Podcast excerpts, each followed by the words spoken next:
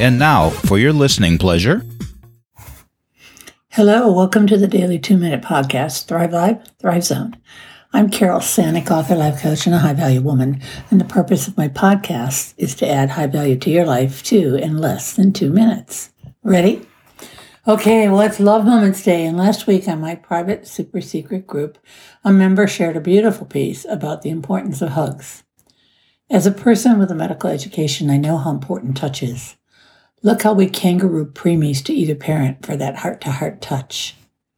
The original post came from a Facebook page called Roar in Queensland, Australia, and actually I traced it back to the Library of National Institute of Health, Hugs, touch, and close contact increase oxytocin, the love hormone, so to speak. So let me read the article to you that Stanka Kordic wrote.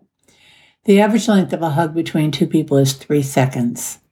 But the researchers have discovered something fantastic. When a hug lasts 20 seconds, there's a therapeutic effect on the body and mind.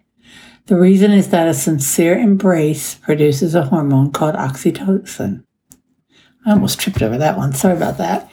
This substance has many benefits on our physical and mental health and helps us, among other things, to relax, to feel safe, and calm our fears and anxiety. This wonderful tranquilizer is offered free of charge every time we hold a person in our arms, cradle a child, cherish a dog or cat, or dance with our partner. Or simply hold the shoulders of a friend.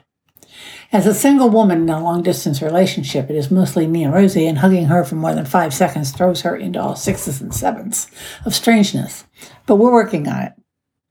Next episode, oh, it's Lost Day. Thank you very much for listening. And that is a wrap. And go hug somebody. Bye now.